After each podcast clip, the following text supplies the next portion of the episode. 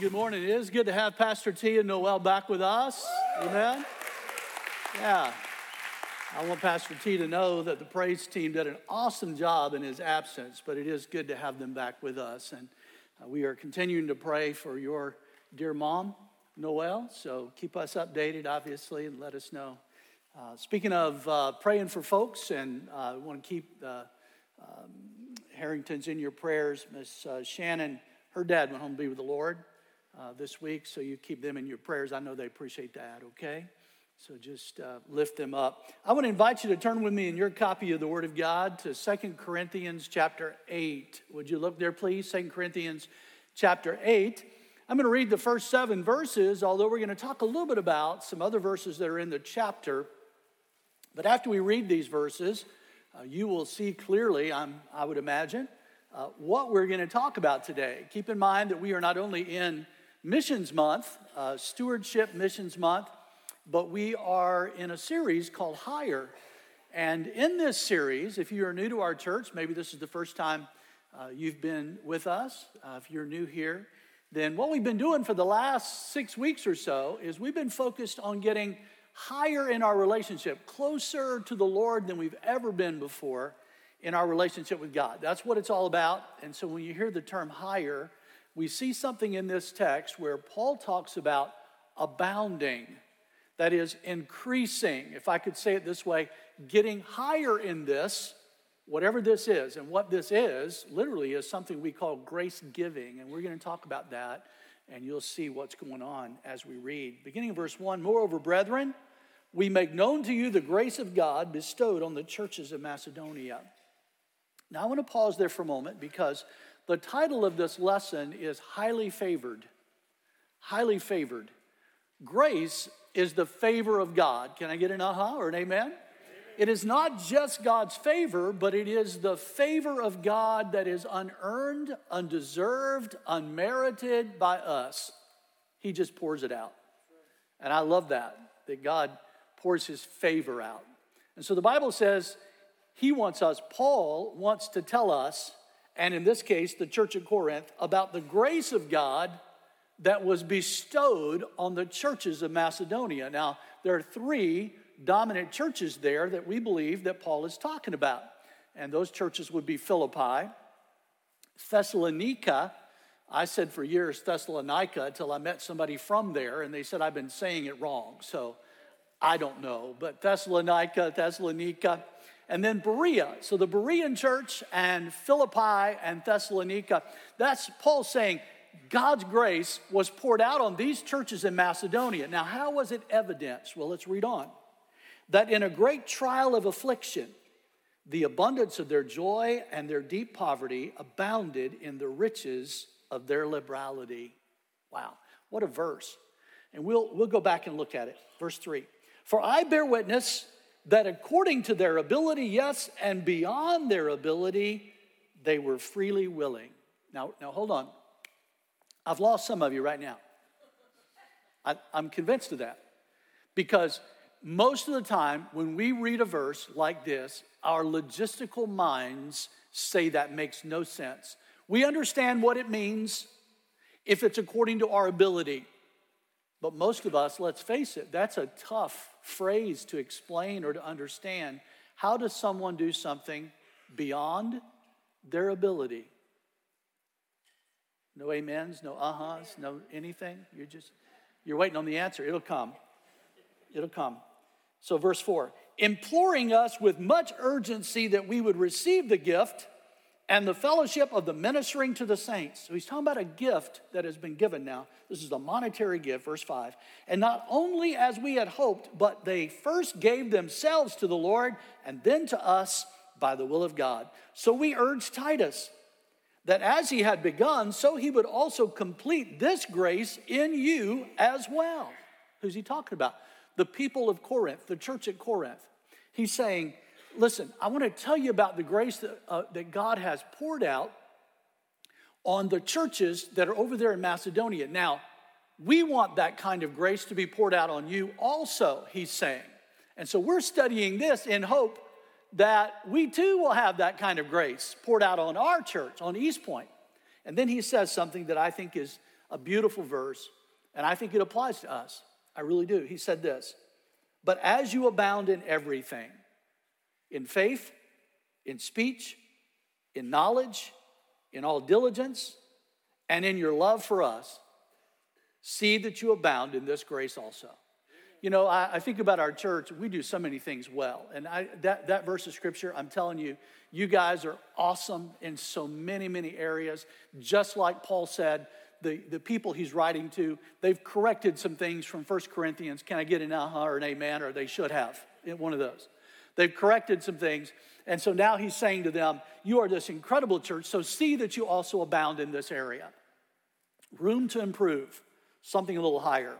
The gift that is spoken of here, many of you may understand, is a gift that is to be sent to the church at Jerusalem.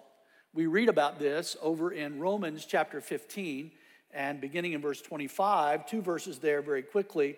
But now I'm going to Jerusalem to minister to the saints, for it pleased those of Macedonia and Achaia. Achaia, by the way, is the rest of Greece. Macedonia is the northern portion of Greece. And so he's saying, We've collected this offering out of Greece. And we, uh, he goes on to say, to make a certain contribution for the poor among the saints who are in Jerusalem. Now, what some of you may already know about church history is when these people gave their lives to Jesus, they were ostracized, they were isolated. And people started saying, wait a minute, those vendors over there, they're Christian. Let's not have anything to do with them. And they wouldn't do business with them.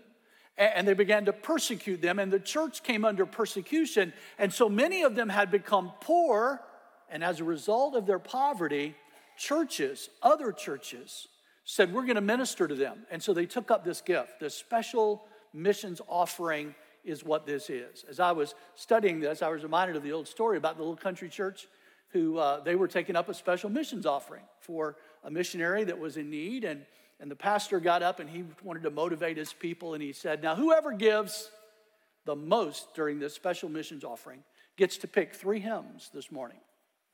And so somebody said, I'll give a hundred. And here, over here, somebody gave 500. And little widow Johnson stood in the back and she said, I'll give 3,000. Pastor was shocked. He called her up. He said, Anybody do better than that? Nobody. Nobody. She said, uh, uh, she said, Do I really get to pick three? Yes, you do. Three hymns. She said, Would all the men please stand? And she said, I want him, him, and him. and uh, that's not what we're talking about, by the way, but it was a it was a special offering for missions that they were generating and they gave. Now, this is a very interesting text, and what I'd like to do with you is I'd like to build somewhat of a front porch, as uh, Adrian Rogers used to say, and then, then we'll work on the house. So I'm going to give you uh, three L words or terms. You can fill these in, they're at the top of your study sheet. And I want to mention them to you briefly because I think they're important in the way of introduction. And then we want to pick apart the last word that I'm going to give you with the main outline today, okay? So here are the words that need to go up top. First of all, we have the love of God for his churches. The love of God. The Bible said, I want to tell you, Paul said, I want to tell you about the grace of God that was poured out on his churches, the favor of God that was poured out on his churches. I love this. So, grace, we already talked about grace uh, being the favor of God unmerited. But let me go a step farther with you. I find this in the scripture, and I want to give this to you because I think it's important that we understand. We find that there are some uh, things of God, some favors of God, favor or blessings of God that are tied to affiliation. What do I mean by that?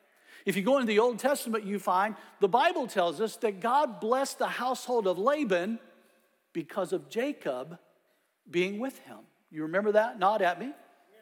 And then you might also remember that in the scripture, God blessed the house of Potiphar because Joseph was in the house. Can I get an aha or would you agree? And then in the New Testament, do you realize that we even read if some of you are married to someone who is not saved, that we should not necessarily seek some kind of divorce to occur because God's favor is on the family because of the one who is saved. You say, What are you getting at, preacher? I'm telling you that there is some grace from God that is poured out on His church. And if you're in that church, you receive that glory, that, that favor, that benefit, that blessing. If you're not in the church, you don't. You don't. It makes sense to me that the devil would seek to divide you then from the Lord's church. He would seek to pull you out. And he's very successful at that. We could leave here today, right now. We could dismiss at this very moment, which some of you would go into shock since I haven't finished my hour. But we could dismiss right now and go into homes all around here, and you'll find people at leisure just sitting there. They don't go to church anywhere, nowhere. And God has called them and wooed them, and the church is still very effective, but people just are not there to receive the grace that goes along with the affiliation. So I, I want to stress that. The, the second introductory word would be the, the word love. Uh, so uh, I'm sorry, that's the first. God loves his church. Secondly, is the local nature of his church. I want you to see that. So the Bible tells us this uh, the grace of God bestowed on the churches of Macedonia. Now, God could have, the Holy Spirit could have said that differently. He could have said on the church in the region of Macedonia, but he didn't. He said churches. In the book of Revelation, when God gave the message to John, he said, I want this message sent to the churches which are in Asia Minor, the seven churches which are in Asia Minor. He could have said, I want this sent to the church that is located in Asia Minor. You see, many of us fail to understand. We think the church is universal. It's not, it's local in nature. Sometimes God does use phrases because God sees the church as a whole. We understand that God works through the local church, and this is very important for us to understand. It is a, a fundamental teaching of the Word of God, especially when it comes to missions. So, the only two times there, were, there will be or have been a universal church is when the church first started and there was only one in Jerusalem with Jesus as the pastor. That was the first time. The second time will be at the time of the rapture when all of God's people are together. That's an amen, and I'll take that. And this time it wasn't my granddaughter, so we got others. I, I love the sound, though. It's okay. So here's my point my, my point is that God has given us the responsibility as a local church to do missions. So Jesus said to his disciples and that early church, I want you to go into all the world. That is to be applied to the local church. Did you know that if we were the only local church in the world, it would still be our responsibility to reach the world with the gospel of Christ? Amen. So let's not put it off on somebody else and say, we just want somebody else to do their part. No, no, it's our, what we're supposed to be doing. God works in and through the local church. I know some people who, uh, I want to be careful with this one, Lord. Uh, have you ever gotten advice from people and you've wanted so desperately to say, if, if you don't mind, I, I really won't consider you an expert on that? Have you ever really, does that ever happen to you? It's bad if you're the pastor and, and, and you're thinking, you know, I, I, really, I can't, I can't take you as an authority on what the church is. I, I can't do that. And, and so uh, let me just tell you this, that if God wants you in the church, and if in the church is how he works, and if he gave himself and loves the church, because that's what the scripture says, and he is the head of the church, then, then there's something important. He instituted the family, yes, and he instituted the church, yes. And, and I want to say to you that his plan will not contradict each other.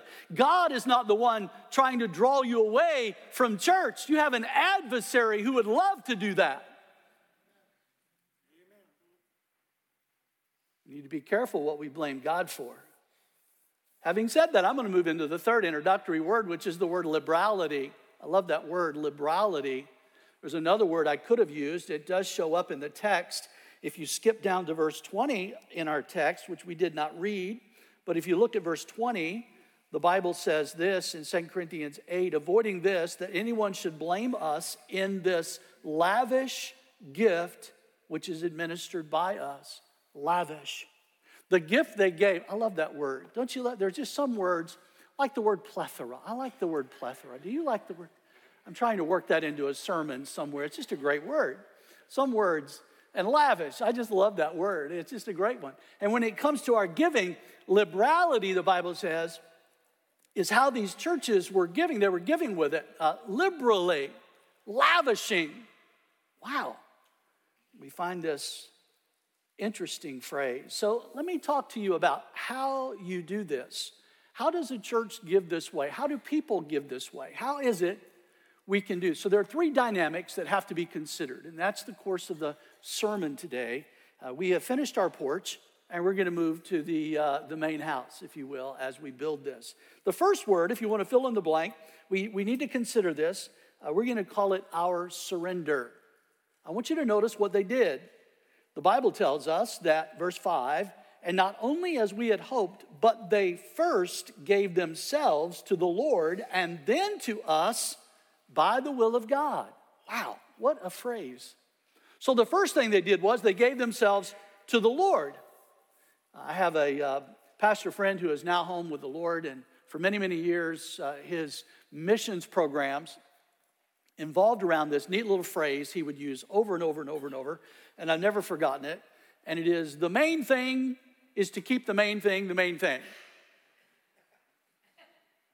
And I think it's a great so so the idea of world evangelism, the idea of global evangelism, and the idea of a church doing what it should do to be fishers of men and to reach people for Christ, it, it, it comes down to this: Have you surrendered to the Lord first?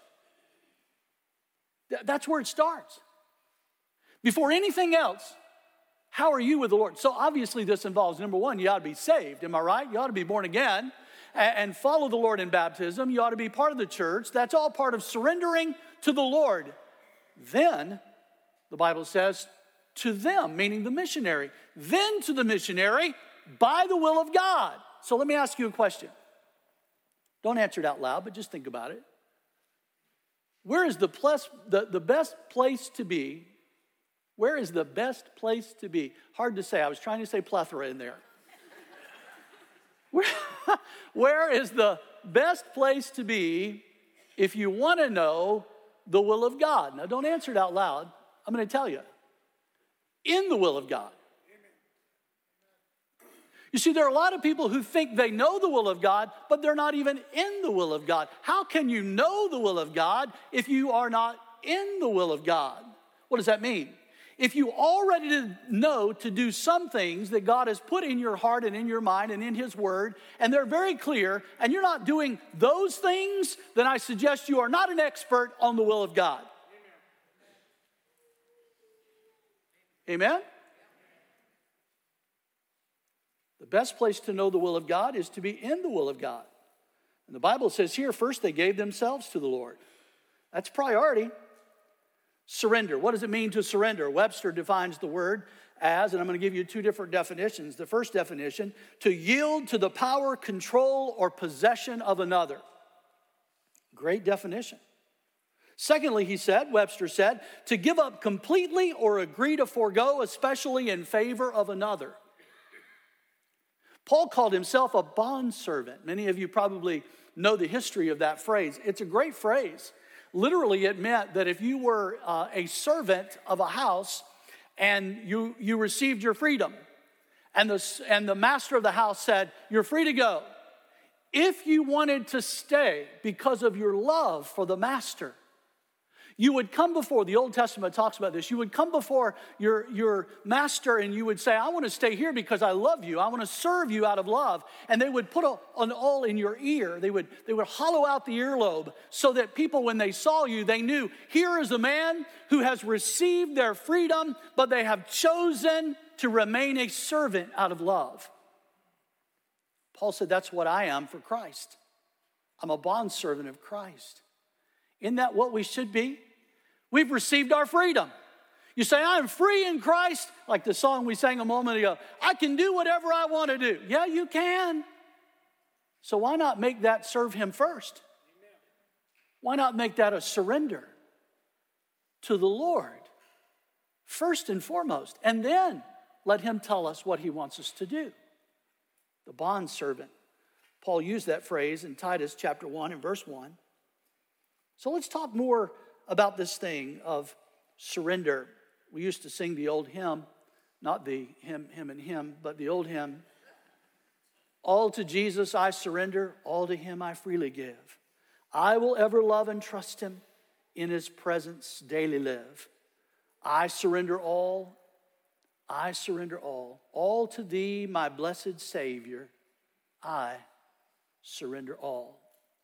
I came across a statement that I thought was a, a tremendous statement. I want to share it with you and then elaborate on it only briefly, and then go into the second part of this liberality of grace giving. The statement was this commitment without surrender will lead to a lack of consistency in our Christian walk. Commitment without surrender will lead to a lack of consistency in our Christian walk. You know why some people make commitments and then they don't make good on them? You know why some people say they're going to do something and then they don't? Typically, it's because there's no surrender. There's no surrender. And so let us start there. That's what they did in Macedonia, in those churches. They started with surrender and then they moved on. So, secondly, let me talk about our situation. This has to be considered. Inevitably, when people start talking about giving to missions, we begin to look at our situation. Can I get an aha? Uh-huh? Okay, 10 of you do anyway. That's pretty good. The rest of you. We look at our situation and we begin to ask this. We don't understand the question that has been presented to us, which is this ask God what He wants to do through you. That, that's, not, we don't, that's not the way we interpret it. Here's what we ask God, what do you want me to do? And that's a good question. It's just not the best question. Because God may want to do more than you are able to do. Now, right about now, I lose all the logistical thinkers. Got to write Pastor off now. He's almost done. He'll be out of here soon. Only one more point after this. So we can, uh, we can just, we'll just dismiss that thought because it makes no logical sense. A person can only do what a person can do. Really? We read in the scriptures something kind of unique in a great trial, verse 2, that in a great trial of affliction, the abundance of their joy and their deep poverty abounded in riches of their liberality. How do people who are in deep poverty, that's an arresting phrase, how do they give liberally? Wow. Do you know that the truth is that most of you probably have $2,000 worth of junk in your garage? Maybe more. I don't know. If it's not in your garage, it's your garage is neat. You got a storage container somewhere. Am I right? And, and my point is this we probably could have a yard sale and give to missions more than we gave last year. Just by what I'm trying to say is that, that we examine our situation and we look at our situation and we try to determine what we can do and what we can't do. And it's more logistical promise giving than it is faith promise giving. There's a difference. There's a difference.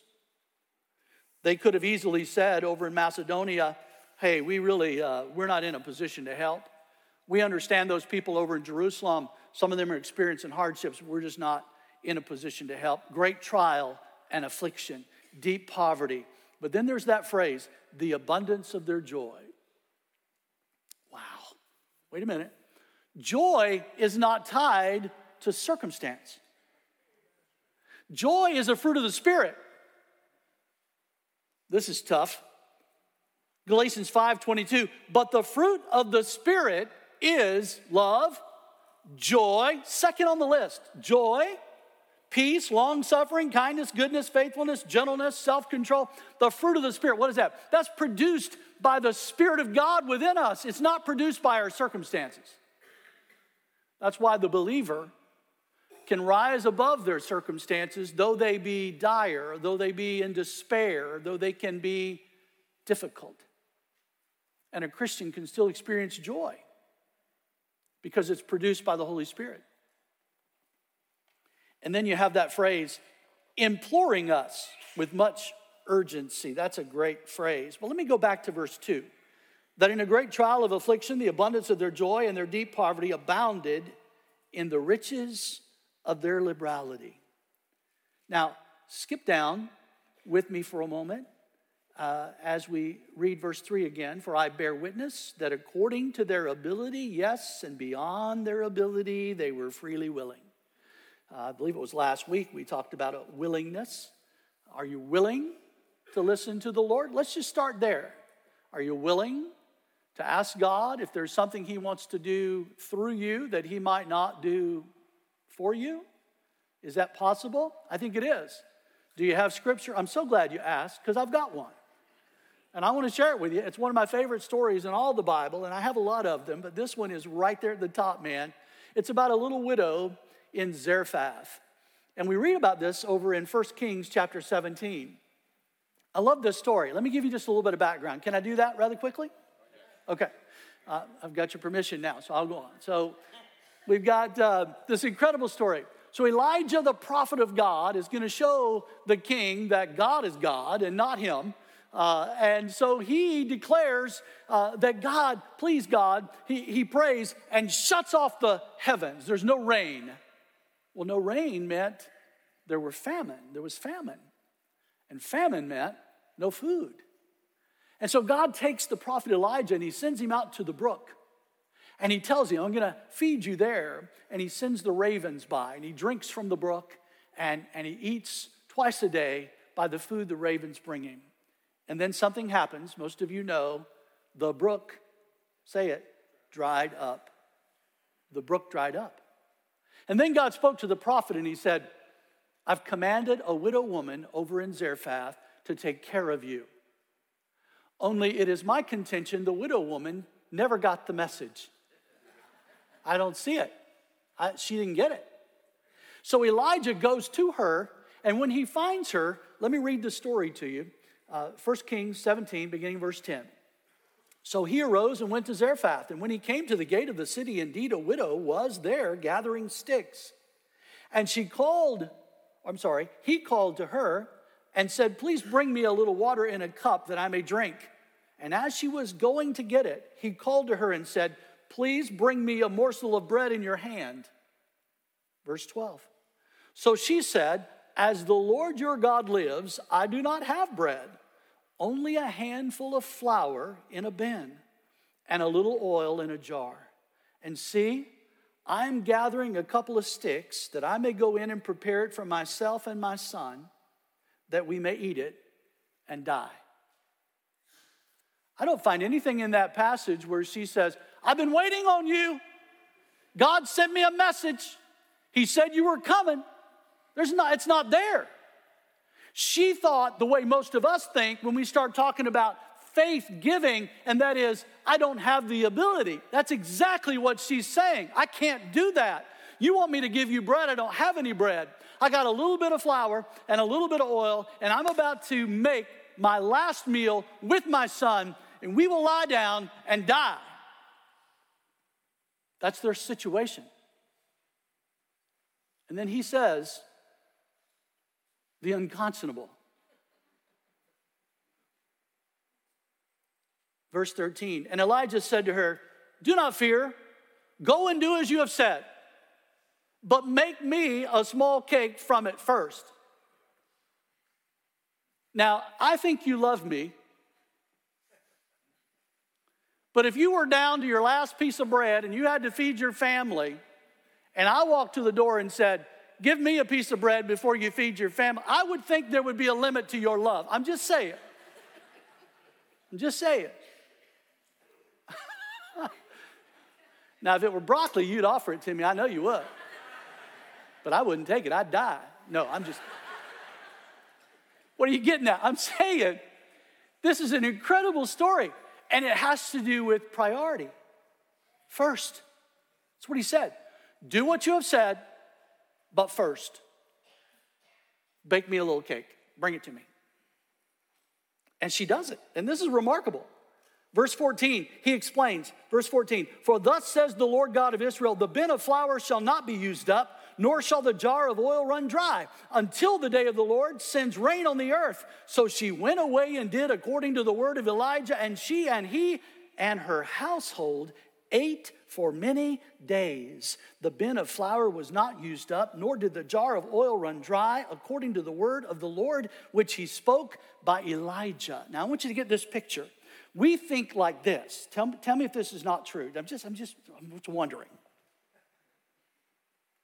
If God is going to bless me, then this is what He will do. He will first fill the bin full of flour, and then I can give. If He'll fill it, then I know that must be what He wants me to do. So I will just wait on God to fill the bin. And what we don't understand is here's the point God may want to give through you what He will not give to you. There was never any more than one scoop left in that barrel. Every scoop was the last, only there was another after it. Now figure that one out.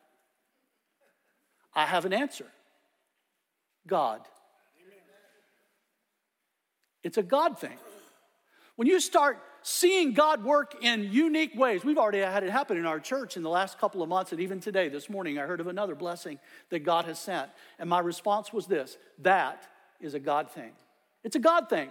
Now, some people have no idea what I'm talking about because they haven't asked God what He wants to do through them. They keep asking God what He wants to do with them and for them. It's through you. God may use you to reach others with something He's not going to give to you yourself, but He'll take care of you in the meantime.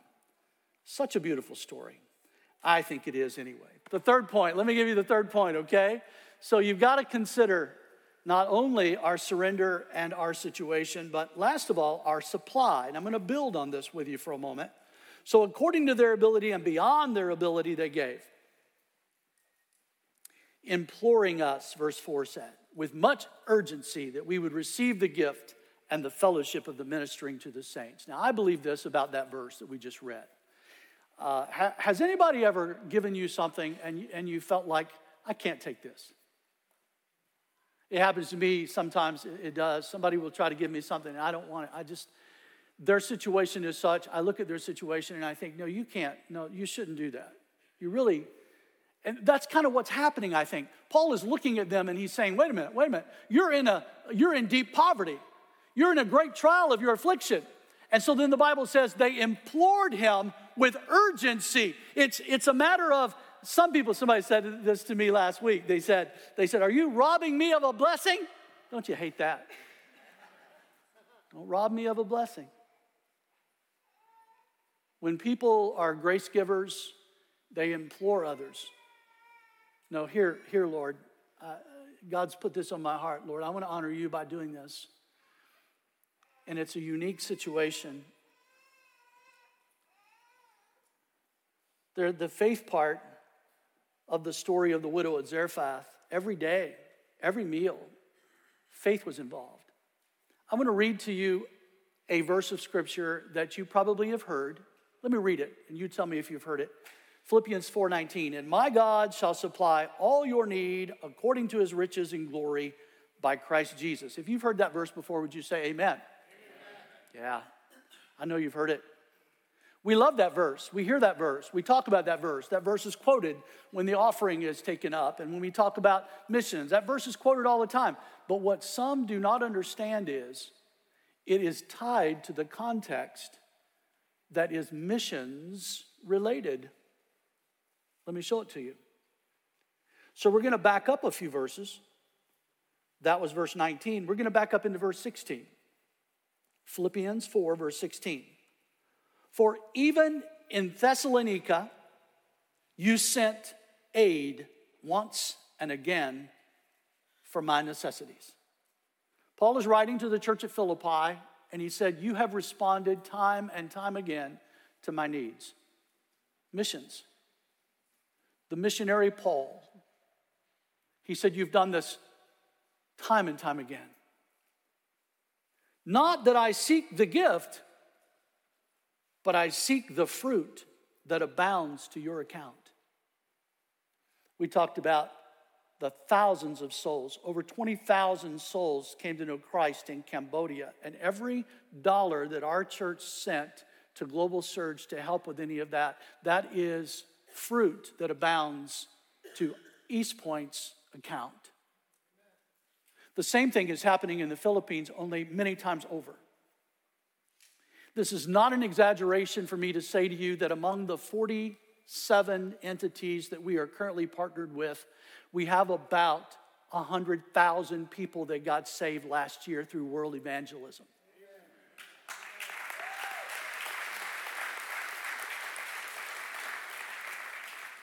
People you will never meet this side of heaven. But oh, when you get there, when you get there, people will come up to you and say, You know what? You don't know me, but I'm here because you helped send a missionary, because you supported a missionary. That's why I'm here. I came to know Christ because of your global evangelism outreach and the sacrifices that we may have made that God might do through us what he will not do for us. So the text goes on. Verse 18 Indeed, I have all and abound. I am full, having received from Epaphroditus the things sent from you a sweet smelling aroma, an acceptable sacrifice, well pleasing to God. And here's the verse and my God shall supply all your need according to his riches and glory by Christ Jesus. You can't use that verse without it being in the context of mission giving. It is because of the ministry to the missionary that Paul said, My God will supply your every need. Churches sometimes become very uh, self focused. And I don't mean individuals so much as I mean churches as a whole. We begin to look at ourselves and say, you know what? That money we sent to missions last year, that would have gone a long way here, right here in Jacksonville. If we hadn't spent all that money, then, then we could have done various things right here in Jacksonville. Yeah, but who knows whether we would have the ministry we have today, the souls that have been being saved, the walk through Bethlehem blessings that he gave us, or any of the others, the vacation Bible school. Who, who knows what blessings we would have missed, what needs would never have been met had we not been involved in missions. And now I make that personal. Who knows what you're missing out on if you're not involved in missions? I want to close with, uh, with these two verses that deal with um, moving along. Uh, let's, let's do this, is what Paul is saying. It's in our text, 2 Corinthians 8, and I'm going to jump down to verse 10. And in this I give advice. It is to your advantage not only to be doing what you began and were desiring to do a year ago, but now you also must complete the doing of it. That as there was a readiness to desire it, so there also may be a completion out of what you have. So last year, I wonder were we stirred in our heart to reach the world with the gospel? Last year, I wonder did God place it in our hearts and minds that we ought to be involved? And have you waited have you said, nah, did it slip by you? Paul's advice is, you know what, what was laid on your heart a year ago? Don't you think you ought to go ahead and do it? Don't you think it's time? Don't you think it's right? I love that. So, our theme this year in missions is simply let's do more in 24. We can do that.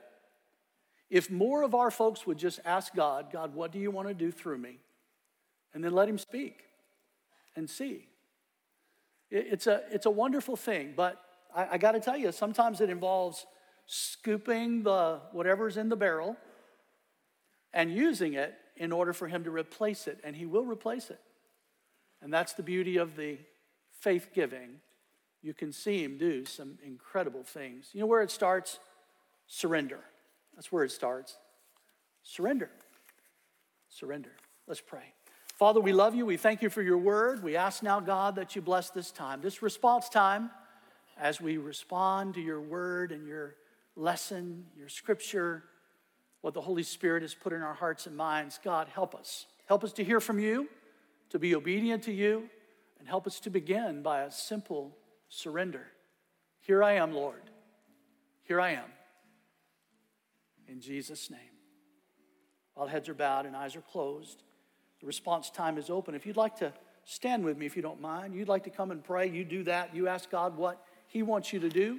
I believe He'll lay it on your heart.